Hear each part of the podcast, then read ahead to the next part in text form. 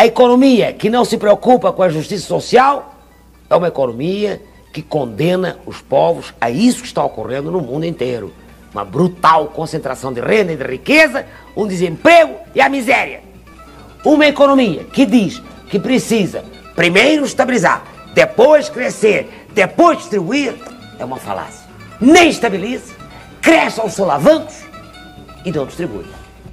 Entre Celsos e Marias, o podcast do Conselho Regional de Economia do Rio de Janeiro.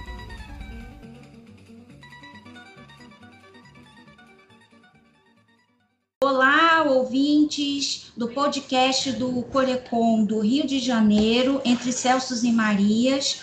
Nós temos o enorme prazer hoje de receber o especialista em Economia da Saúde, o Francisco Funcia. Ele é economista, mestre em Economia Política pela PUC de São Paulo, professor e coordenador adjunto do Observatório de Políticas Públicas, Empreendedorismo e Conjuntura da USCS e ele é consultor técnico do Conselho Nacional de Saúde. Ele também é vice-presidente da Associação Brasileira de Economia da Saúde. Como vai, Francisco? Cristian, boa tarde, vou bem. E muito obrigado pela oportunidade de a gente conversar um pouco. O Francisco, ele junto com um conjunto de outros pesquisadores, acabam de publicar o livro Economia Pós-Pandemia, sobre várias temáticas, né, de educação, saúde, gestão de orçamento dos municípios, né, tentando discutir como vai ser a condução da política pública a partir de 2020, quer dizer, a partir de 2021 em diante, porque a gente tem um contexto bastante complicado, né? A pandemia, ela não se resolveu, inclusive o Brasil e a Europa, né, estão vivendo novos picos, a segunda onda ou terceira onda grave da pandemia, e no caso do Brasil em especial, a gente não teve ainda a definição com relação ao orçamento de 2021, né? Nós temos a esperança com relação à vacina, mas, de fato, concretamente, hoje nós não disponibilizamos e há um conjunto de incertezas em torno da disponibilização da vacina, né? Então, a gente aqui no Brasil, né, Francisco, já vinha discutindo há muito tempo a questão do subfinanciamento do setor de saúde e do processo de privatização do setor de saúde no Brasil. Então, com relação a essa questão do financiamento, da origem dos recursos para financiamento da saúde no setor público e das responsabilidades de prestação desses serviços pelos diferentes entes, né, federal, estadual e municipal, eu gostaria que você comentasse um pouco esses últimos anos, porque houve uma mudança bastante significativa na legislação nesses últimos anos, né? É verdade, Cristian. No caso do financiamento do SUS, né, especialmente na esfera federal, nós tivemos uma mudança que foi basicamente provocada, a principal delas, pela Emenda Constitucional 95, né? A Emenda Constitucional 95 de 2016, de dezembro de 2016, ela estabeleceu duas regras, digamos, importantes, né, que impactaram o financiamento do SUS. Uma delas é uma regra geral, que é a regra do teto das despesas primárias do conjunto, né, do governo federal, que ele está limitado ao valor das despesas pagas em 2016, atualizadas pela variação do IPCA. E a outra regra específica para saúde e educação foi manter os valores dos pisos de 2017, e esses valores dos pisos de 17 atualizados pela variação do IPCA. E em ambos os casos, tanto o teto da despesa primária como do piso da saúde e da educação, eles vão vigorar até 2036, com possibilidade de revisão em 2026. É isso que a Emenda Constitucional 95 trata.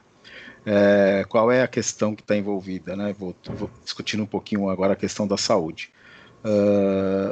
Por que eu disse que ela penaliza duplamente a saúde? Porque o teto da despesa primária, ainda que seja global, né?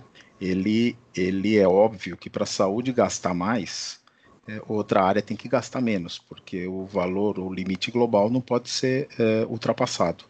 Então, evidentemente, não é verdade que a saúde não tem teto. Na prática, ela tem teto, porque o teto dela está condicionada pela divisão, digamos, daquilo que cada área vai gastar. Para uma gastar mais, a outra tem que gastar menos. Então, esse é um primeiro aspecto. É que a regra do piso, que muita gente fala que a saúde não está prejudicada porque ela tem piso, né? O problema é que o piso da saúde, com a mudança de regra, ele foi, desvalorizado. É o que a gente chama de um processo de desfinanciamento do SUS. Por quê? Porque o piso, mantido o valor de 2017 somente, né? Ele faz com que, em termos per capita, você está alocando a cada ano um valor menor de recursos para a população, porque a população cresce a uma taxa de 0,8% ao ano. Então, você está alocando um valor menor por habitante. E se a gente levar em conta que, do ponto de vista da composição do gasto, a maior parte, você tem uma grande parte, né, do gasto, onde tem um impacto maior do ponto de vista de custo, no atendimento ou nos procedimentos que dizem respeito ao atendimento da população idosa, a população idosa cresce 3,8% ao ano, segundo o IBGE. Né? A gente está numa mudança no nosso perfil demográfico em que daqui uns 20 anos a população idosa, segundo o IBGE, vai representar 1/3 do total da população. Então, evidentemente, você congelar no nível de 2017 o piso, sendo o piso sempre uma espécie de farol, né, de indicador do que vai se gastar no máximo, é isso que tem acontecido ao longo do financiamento do SUS. Então, à medida que o piso se deprecia, a aplicação também se deprecia. Então, o que a gente tem observado é que o gasto per capita caiu, efetivamente também, em termos de despesa que foi empenhada, caiu a despesa per capita, né?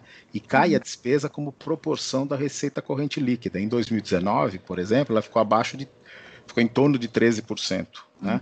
Quando em 2017 tinha sido 15,77%. Né? O per capita, como eu falei, também caiu, né? De 595 para 583 reais per capita. Então, esse cenário, ele representa uma retirada de recursos do Sistema Único de Saúde, né? E ainda que seja federal.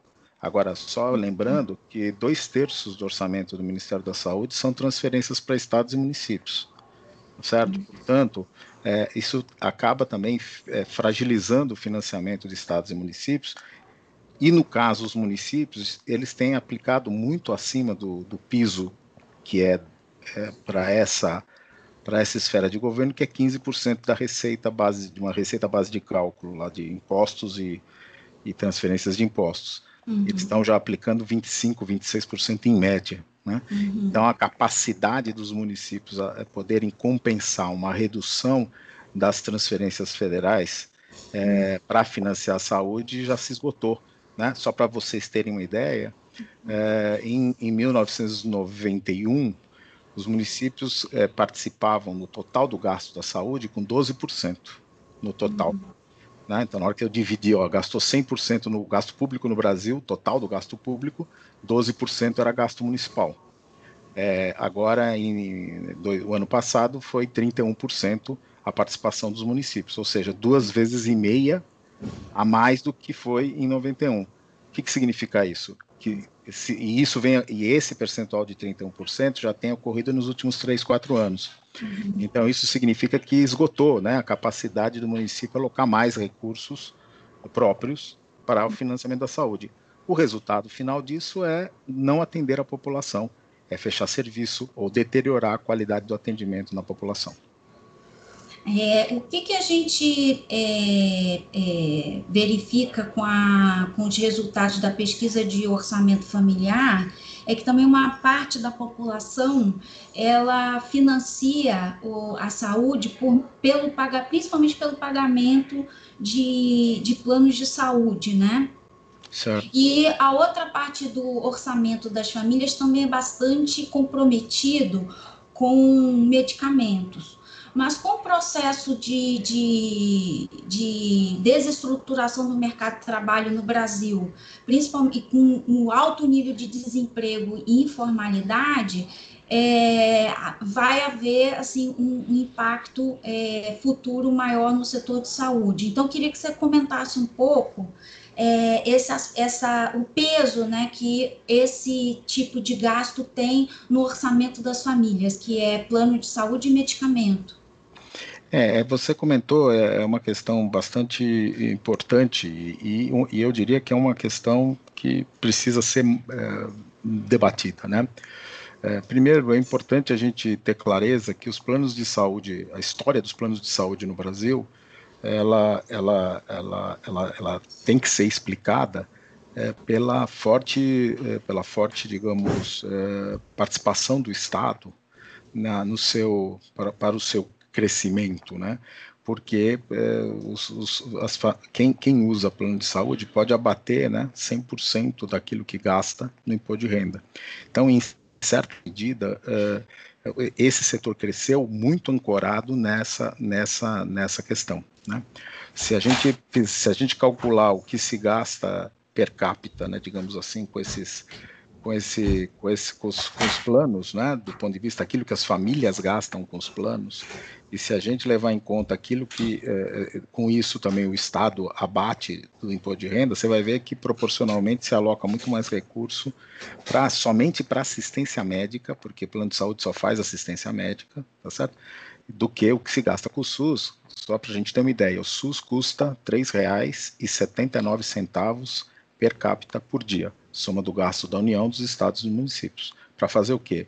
Vacina, para fazer vacina de pessoas e animais, para fazer vigilância sanitária, para fazer consultas básicas, consultas especializadas, transplantes, fazer complexo industrial, produzir vacina, pesquisas, etc. Então, voltando para essa questão que você está colocando, evidentemente, esse setor que cresceu às custas do Estado, por outro lado, no momento de crise econômica como esse que a gente tem vivido nos últimos 4 anos, 5 anos, o que a gente observa é que, à medida que as famílias não têm mais condições de pagar o plano, porque o desemprego está crescendo, simplesmente elas perdem o direito de usar o plano e, ainda que tenha uma margem de segurança por conta da legislação, né? Mas, de qualquer maneira, ao perder o direito de usar o plano, ela vai se recorrer ao SUS, que é o Sistema Único de Saúde de Acesso Universal, né? Que está disponível para todos os brasileiros, né? Então, essa é uma característica do nosso sistema de saúde. Inclusive, tem muitos procedimentos que, mesmo segurados de planos de saúde, fazem no Sistema Único de Saúde, e o ressarcimento não ocorre da forma como deveria ocorrer, né?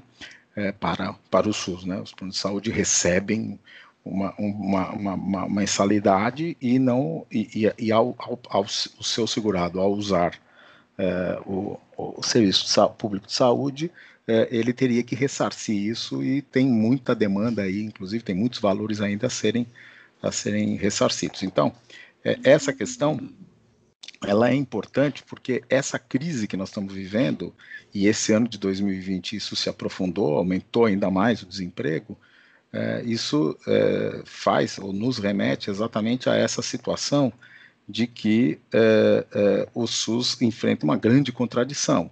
Qual é a grande contradição que ele enfrenta? Ele está sendo reconhecido pela população, né? E por outros segmentos, que especialmente a própria mídia, né, como tendo sido fundamental aí para o enfrentamento da Covid, mas ele tem um financiamento que está cada vez menos, menos adequado para o conjunto de obrigações, né, que ele tem que garantir. Né? Mesmo nesse ano de pandemia, a gente percebeu elementos da política de austeridade fiscal presentes na própria forma como o governo liberou os recursos da saúde, né, para enfrentamento da pandemia. E aí, para 2021, a gente tem um cenário ainda que a pandemia continua, né? Quer dizer, dia 31 de dezembro de 2020 pode acabar o decreto de calamidade pública, mas não acaba a pandemia.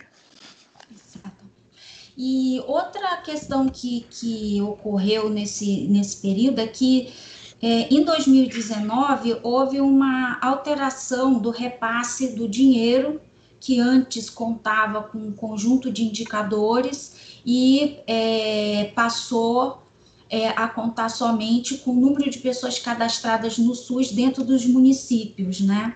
Essa medida, ela foi suspensa para 2021, para 2020, ou ela teve efeitos durante esse período da pandemia?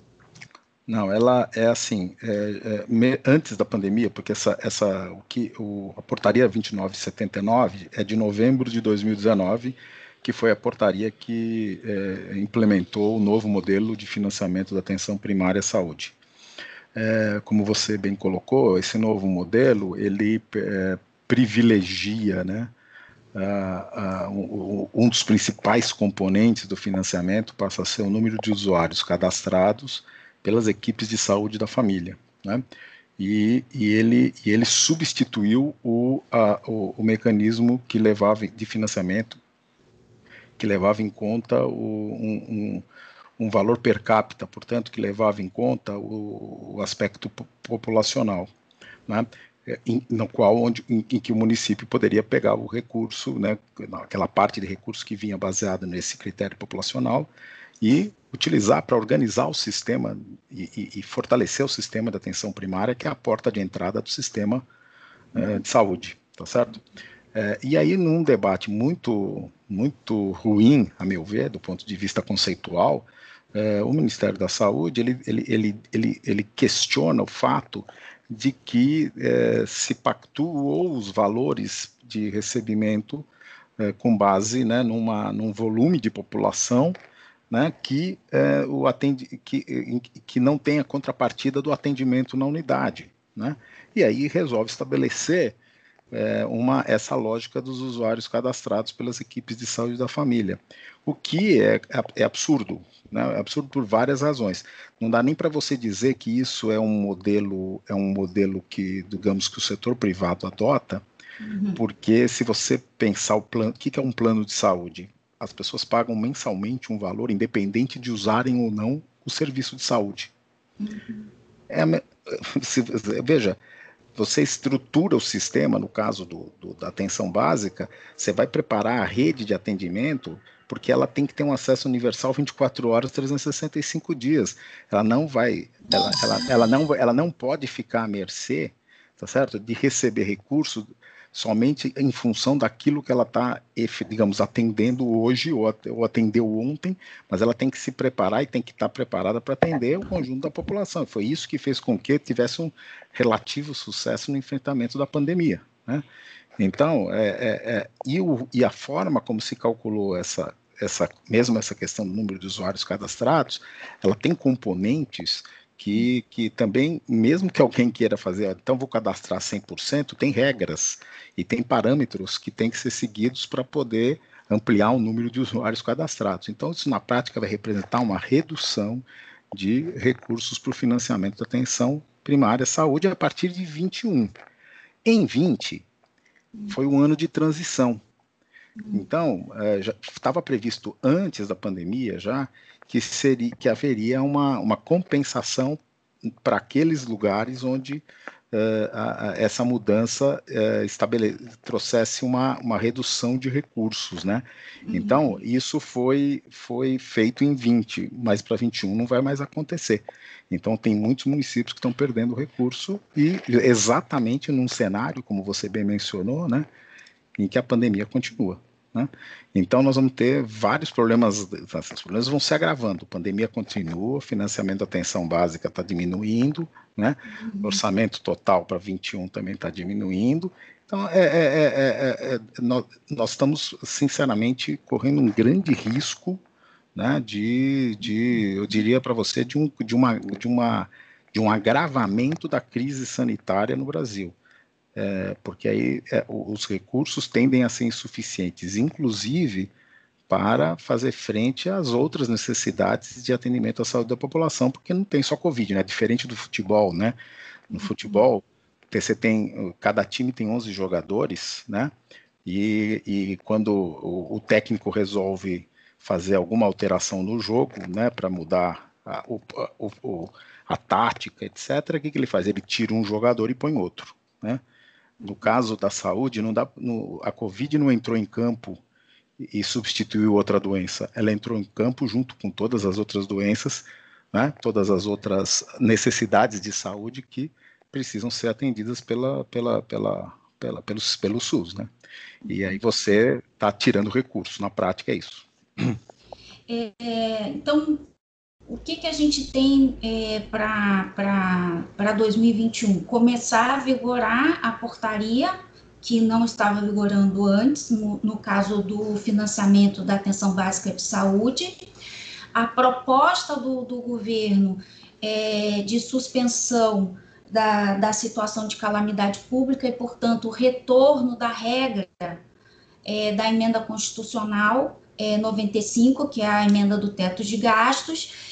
E lembrando que há o argumento de que o Fundo de Participação dos Municípios ele não está sobre a regra do teto, mas o Fundo de Financiamento do SUS permaneceu sobre a regra do teto. No que se refere à negociação do orçamento de 2021, nem a comissão de orçamento ainda foi, né, instalada, né? Então, o que deveria ter sido votado em agosto está completamente em aberto. Então, assim, a pergunta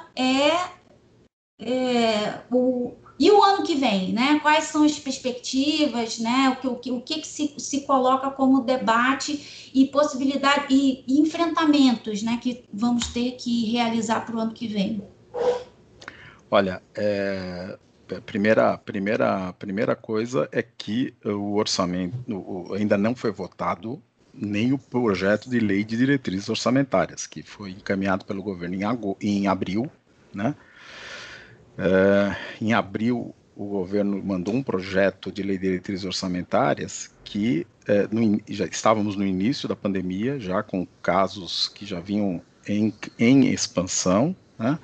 E o governo encaminhou um projeto para diretrizes orçamentárias para 21, restabelecendo o teto da despesa primária como âncora fiscal, né? Ou seja, então flexibilização que ocorreu aí por conta das medidas que foram adotadas, né, e da própria legislação, emenda constitucional, por conta da calamidade pública, tem seu efeito encerrado em 31 de dezembro de 2020 e já em abril, independente de saber como é que estava esse cenário, o governo encaminhou esse projeto de lei de diretrizes orçamentárias restabelecendo o teto das despesas primárias como âncora fiscal e as regras também para fins de financiamento da saúde. Esse projeto, apesar de não ter sido votado ainda, mas ele serviu de referência para a elaboração do projeto de lei orçamentária que foi encaminhado em agosto, né? E não tem ainda, como você bem colocou, você não tem, até onde nós estamos acompanhando aí pela imprensa, não vai ter a comissão, né, de orçamento, ou seja, vai direto para plenário, o que torna essa discussão muito mais complicada do ponto de vista do debate e da possibilidade de você contemplar e ver aprovada emendas que venham a tentar corrigir distorções apresentadas, né? E o principal problema que a gente percebe, olhando a questão da saúde em especial, é que o orçamento do Ministério da Saúde ficou exatamente no valor do teto, 123 bilhões e 800, tá certo? É o valor do teto, é o valor exatamente o valor do piso, né? Uhum. É o valor do piso cravado, né? Parece que fizeram conta de chegar, né?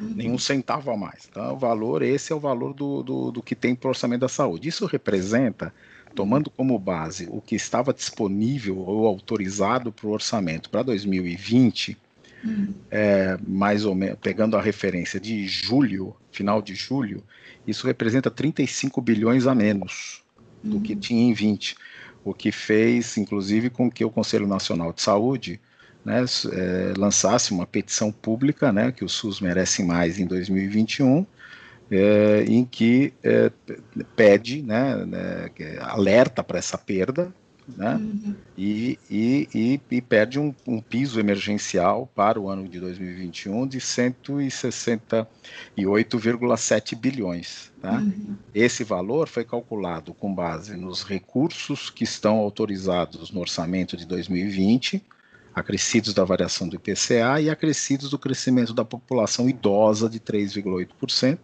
exatamente por aquele motivo que eu expliquei anteriormente. Uhum. É aquela parcela da população cujo custo do atendimento é mais elevado, né? Uhum. E que é a que está mais agora vulnerável por conta, seja da questão da Covid, ou seja, por conta da questão de tratamento de doenças crônicas ou mesmo cirurgias que tiveram que ser adiadas, que tiveram que ser postergadas.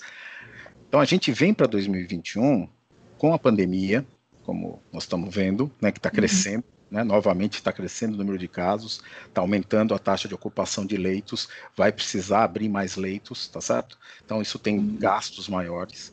A gente vem com uma demanda reprimida de procedimentos que não foram adiados, né, que foram retardados, postergados ou muitas vezes abandonados de tratamentos, mas que terá que ocorrer, né? Uhum. Que vem, portanto, para 2021, a gente tem as próprias necessidades do atendimento da saúde, de outras doenças, de outras medidas que devem ser adotadas ao longo de 2021, quer dizer, você ainda tem que tomar cuidado e tem que tomar medidas em relação à dengue, você tem que tomar medidas em relação ao sarampo, você tem que tomar medidas, enfim, você tem N ações de política de saúde a serem implementadas, né? Uhum. E é neste cenário que o governo tira 35 bi, ou 40 bi se eu levar em conta que entrou mais 4 bilhões de crédito extraordinário depois daquele momento lá da metade do ano que a gente tinha feito a conta. O que significa isso? Ah, esqueci de mencionar, ainda temos as vacinas, né, que estão sendo feitas, que vão ter que ser adquiridas, tem toda essa discussão, por exemplo, que está muito mal, infelizmente também muito mal colocada, né? Mas que a gente não deveria agora estar discutindo se vai comprar a vacina da Pfizer ou não vai comprar a vacina da Pfizer. A gente teria que comprar todas as vacinas que estão disponíveis para poder imunizar a nossa população. E, mas se a vacina de determinado fornecedor exigir um processo de resfriamento aí, que custe mais caro a logística de transporte, de armazenamento, você tem que alocar recurso para isso, porque em última instância nós estamos falando do direito à vida das pessoas, né? Nós não estamos falando de outra coisa, né? Então, e aí nesse cenário todo se tira recurso ainda, né? Então, o que a gente vai, só para ter uma ideia do que significa 35 bilhões a menos, ou seja, nós estamos vendo que os recursos já vinham, olha, o SUS perdeu até 2019 22,5 bilhões com aquele desfinanciamento que eu expliquei antes, pela mudança da regra. Foram 22,5 bilhões a menos que o SUS teve a partir de 2018. Se eu levar em conta que está tirando os 35 bi agora, eu estou enfraquecendo e voltando para os níveis de 2019 na prática, né? Eu estou exatamente enfraquecendo algo que já estava fraco, porque já tinha perdido recurso. Então, eu estou tirando mais recursos porque a população cresceu depois de 2019. Então, o que a gente vai perceber é que com toda essa pressão de demanda que nós vamos ter em 2021, com 35 bilhões a menos, vai ter que fazer escolhas, então, da onde gastar. Então, eu vou te perguntar o seguinte, quer dizer, só para você ter uma ideia, quer dizer, então, se a questão da Covid for prioridade que você vai ter que atacar, então você vai ter que deixar de fazer outras coisas que você já vinha fazendo com recursos insuficientes, mas você vai ter que tirar ainda mais recursos. Então, só para você ter uma ideia da dimensão do que é 35 bi, você, por exemplo, vai só, olha só, se você não gastar nada, ou seja, cortar gasto com SAMU, cortar gasto com farmácia popular, cortar gasto com a saúde, com as equipes de saúde da família, cortar gasto com outra parte do financiamento da atenção básica, esse para os usuários cadastrados, cortar gasto com outros itens aí de vacinas e vacinação, enfim, são coisas somadas, dão os 35 bi. Só para você ter uma ideia do que significa 35 bi, tá certo? Quer dizer, é claro que alguém vai dizer, não, mas ninguém vai cortar isso. Eu falei, tudo bem, se eu não for cortar isso, eu tenho que cortar outra coisa, eu vou ter que fazer uma composição de coisas para cortar, e que vai acabar caindo nisso. Então vai cortar a média e alta complexidade, por exemplo, do atendimento hospitalar para as outras coisas. Então veja, é uma irresponsabilidade social apresentar um orçamento nesse valor que foi para a saúde, nesse valor que foi apresentado. E qual que seria, então, a eficácia da emenda constitucional no que se refere à sua proposta de controle de despesas primárias, que, ou seja, aquelas que não consideram o pagamento de juros e a rolagem da dívida? Cristian, eu vou dizer para você o seguinte, o que a gente tem percebido no debate, e esse ano de 2020, infelizmente, teve que ser por meio de uma pandemia que ficou provado o que muitos de nós temos dito, né? Nós economistas aí da saúde temos dito, e mesmo outros economistas da defesa da economia social e da defesa do desenvolvimentismo, a solução para a questão das contas públicas não passa por esse mecanismo que foi adotado, cujo o único instrumento é controlar as despesas. E controlar as despesas mantendo em níveis, congelando nos níveis de 2016 ou 2017. Não, a gente, quando olha a série histórica das contas públicas de receita e despesa federal, a gente vai perceber que, se é verdade que teve uma inclinação os gastos, não é menos verdade que até 2014 as receitas cobriam os gastos. O que aconteceu foi que a receita teve queda. A gente analisa como proporção do PIB, o gasto subiu, e a partir de 2015 a receita cai como proporção do PIB, caindo abaixo dos gastos.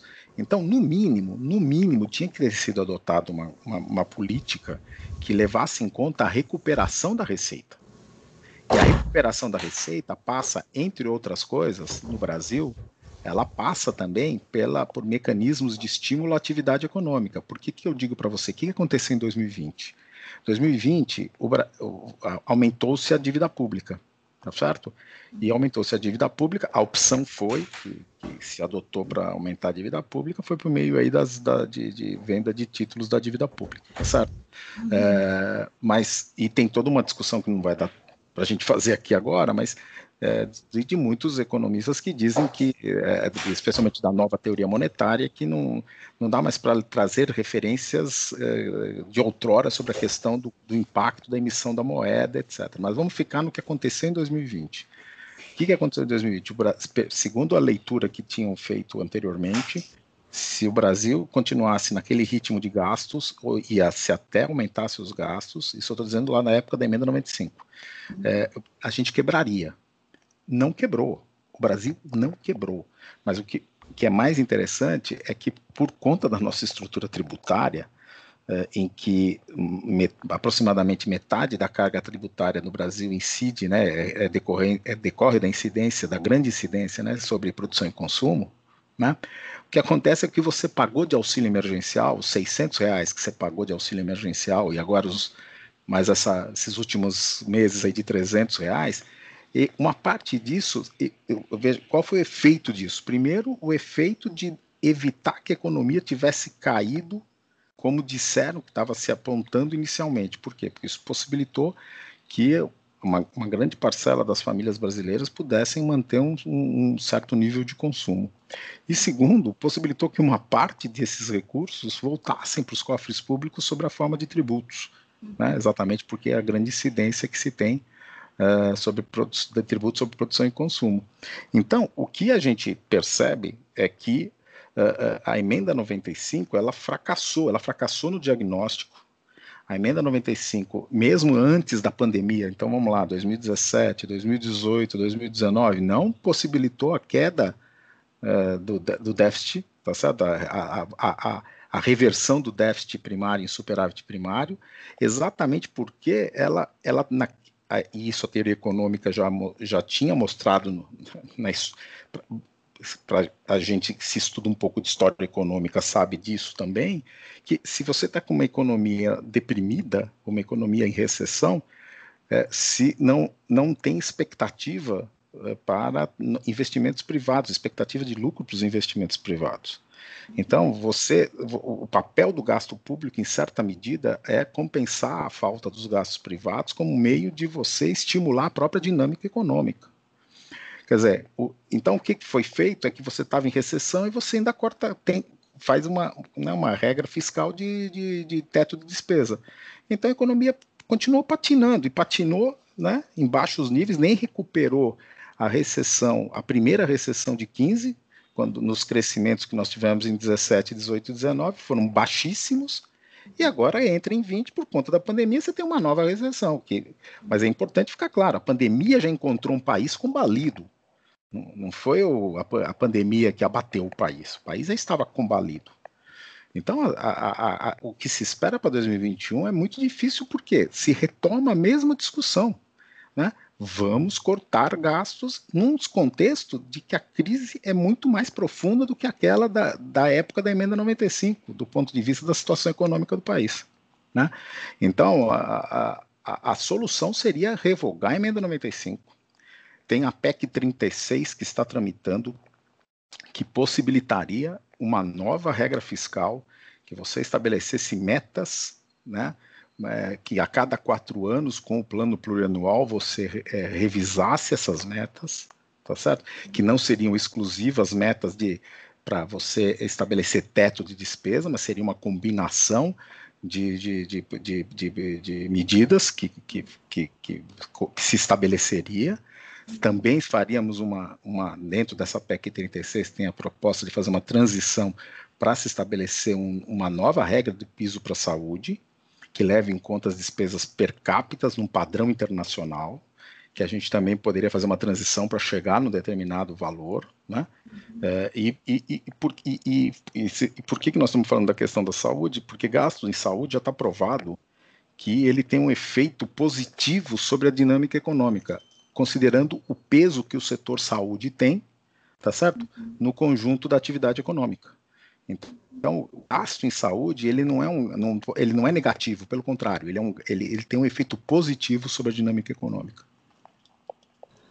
Gente, maravilha, adorei a sua entrevista, nosso tempo está para lá de estourado, né? Mas ele foi muito esclarecedor, tendo em vista a gravidade do contexto da pandemia e também a complexidade da discussão do orçamento e como a gente vai fazer esse enfrentamento para 2021. Francisco, a gente gostaria de agradecer muito a sua contribuição, a disponibilidade do seu tempo para o ouvinte do nosso podcast. E gostaria aqui de reforçar para o ouvinte que o livro Economia Pós-Pandemia, ele está disponível para download no Kindle gratuitamente, né? Então, vocês podem baixar o livro está maravilhoso, e o capítulo do Francisco é o teto de gastos faz mal à saúde. Então, nesse caso, a gente, né, termina essa entrevista com essa frase que é muito significativa. Obrigada, Francisco. Muito obrigado, Cristian, e um abraço a todos.